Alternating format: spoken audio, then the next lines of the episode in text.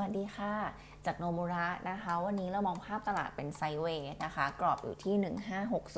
1560 1535 นะคะ ถ้ามาดูในส่วนของตัว global indicator ส่วนใหญ่ก็เริ่มผ่อนคลายลงนะคะ บอลยูปรับตัวลง ดอลลาร์อ่อนค่าลงนะคะ ก็ทำให้หนุนตลาดหุ้นสหรัฐเมื่อวันศุกร์ที่ผ่านมา ปรับตัวขึ้นค่อนข้างดีนะคะ แต่ว่าฝั่งเอเชียเองเนี่ยยังถูกถ่วงอยู่จากการระบาดของโควิดนะคะ ก็ทำให้ทิศทางฟันเฟลเนี่ยยังค่อนข้างผันผวนนะคะ แล้วก็ยังกดดันในส่วนของตัวทั้งเอเชียแล้วก็ไทยเองด้วยนะคะ วันนี้ประเด็นที่ต้องตามเนี่ยเป็นตัวเลข GDP quarter 1นะคะ ส่วนใหญ่แล้วก็จะมองใกล้เคียงกันนะคะ อยู่ที่ประมาณติดลบ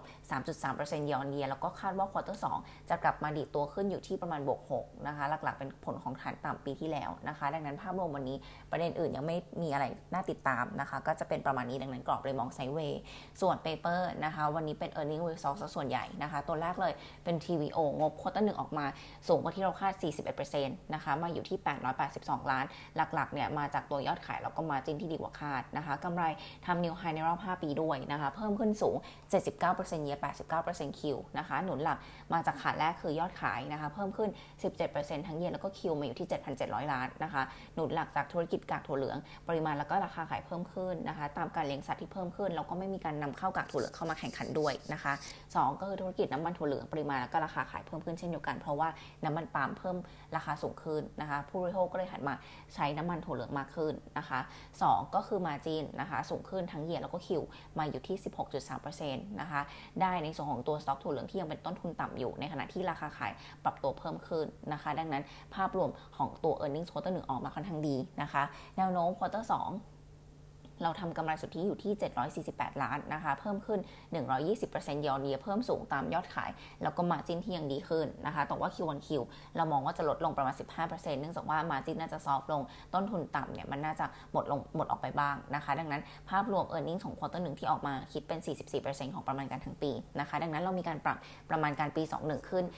24%นะคะมาอยู่ที่ 2,500 ล้าน เป็นกำไรสูงสุดในรอบ 5 ปีนะคะ ปรับขึ้นตามยอดขายที่เพิ่มขึ้น 5%แล้วก็ปรับ margin ขึ้น 2%มาอยู่ที่ 13.3 นะคะ ดังนั้นในส่วนของตัวภาพรวม TVO เรายังคงคำแนะนำเป็น buy นะคะ แต่ว่าปรับ fair price ขึ้นตาม e a r n i n g จะอยู่ที่ประมาณ 47 บาทนะคะ เป็นเลเวลที่ PE อยู่ที่ 15 เท่านะคะ แล้วก็ยังคงมองว่า TVO เนี่ยน่าจะเป็นตัวเลือกที่เป็น top pick ในส่วนของตัว sector soft commodity ได้นะคะ ส่วนอีกตัวหนึ่งเป็น GULF นะคะ เราทำ รายงาน norm ออกมา quarter หนึ่งอยู่ที่ 2,004นะคะ สูงกว่าที่เราคาดจากดอกเบี้ยจ่ายน้อยกว่าคาด แล้วก็ส่วนแบ่งกำไรสูงกว่าคาดนะคะกำไรเพิ่มขึ้นมา 158% year 93% Q หลักๆ เนี่ยตัว หนุนหลักตัวยอนเยียมาจากปันผลอินทัชนะคะ เทียบกับ quarter ที่แล้ว quarter หนึ่งปีที่แล้วไม่มีนะคะ แล้วก็ 2 คือรายได้โรงลมเยอรมันเข้ามาเนื่องจากว่าปีที่แล้วก็ไม่มีเช่นเดียวกันนะคะ ส่วน Q on Q หนุนหลักมาจากปันผลอินทัชนะคะ quarter สี่ก็ไม่มีเข้ามาเช่นเดียวกัน ดังนั้น ภาพรวมกำไร quarter หนึ่งคิดเป็น 25%ของประมาณการทั้งปีนะคะ ในส่วนของตัวเอาลุกควอเตอร์สเรามองกำไรอยู่ที่ประมาณพันเนะคะ โตได้ 92% year ลดลง9% Q ตัวเยียออนเยียหนุนหลักจากลง GSRC เข้ามาเต็มไตรมาสนะคะ ส่วน Q on Q ลดลงตาม seasonal ไม่มีปันผลนะคะ ดังนั้นภาพรวมในส่วนของตัวประมาณการ GULF เรามีการปรับปี 21 ขึ้นนะคะ เอากำไรปกติขึ้น 13%นะคะ แล้วก็ปี 2223 เอาขึ้น 32%หลักๆ เป็นผลมาจากการรวมอินทัชเข้ามานะคะ โดยสมมติฐานของเราเนี่ย เราคาดว่า GULF จะ tender ได้ประมาณ 35%นะคะ เข้าไปถืออินทัชทั้งหมด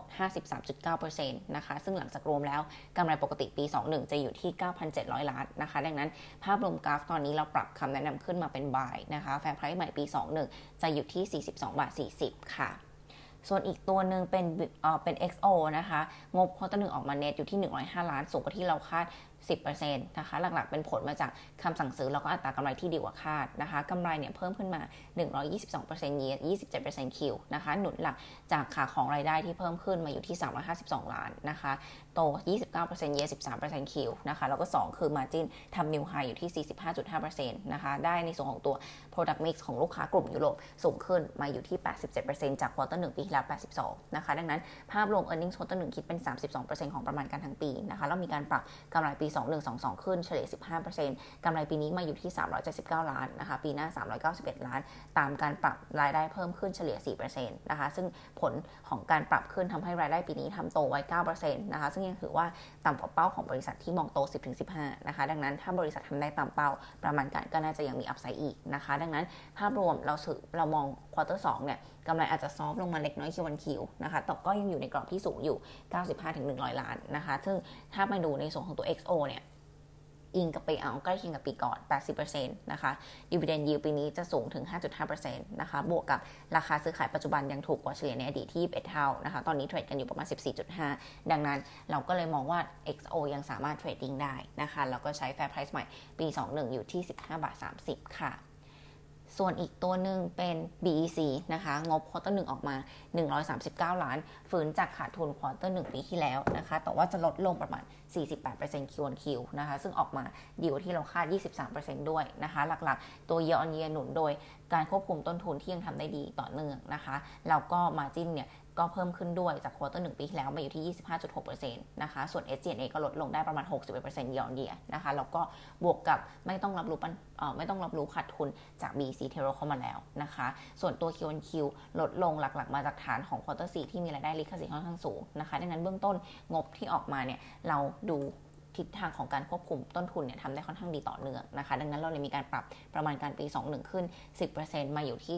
723 ล้านนะคะ สะท้อนในส่วนตัวการบริหาร cost ได้ค่อนข้างดีนะคะ ระยะสั้น quarter 2มองว่ามีปัจจัยลบจากการระบาดรอบ 3 ก็จริงนะคะ แต่ว่ายังมีโมเมนตัมบวกส่วนตัวจากการที่คุณสรยุทธ์กลับมาทำหน้าที่พิธีกรนะคะ ซึ่งต้องบอกว่าได้รับการตอบรับจากเอเจนซี่ค่อนข้างดีนะคะ ดังนั้นเรามองว่า BEC เนี่ยยังเป็นตัวเลือกที่ยังสามารถ buy ได้นะคะ fair price ใหม่ปี 21 เรามองไว้อยู่ที่ 12 บาทนะคะ วันนี้มีประมาณนี้ค่ะ ขอบคุณนะคะ สวัสดีค่ะ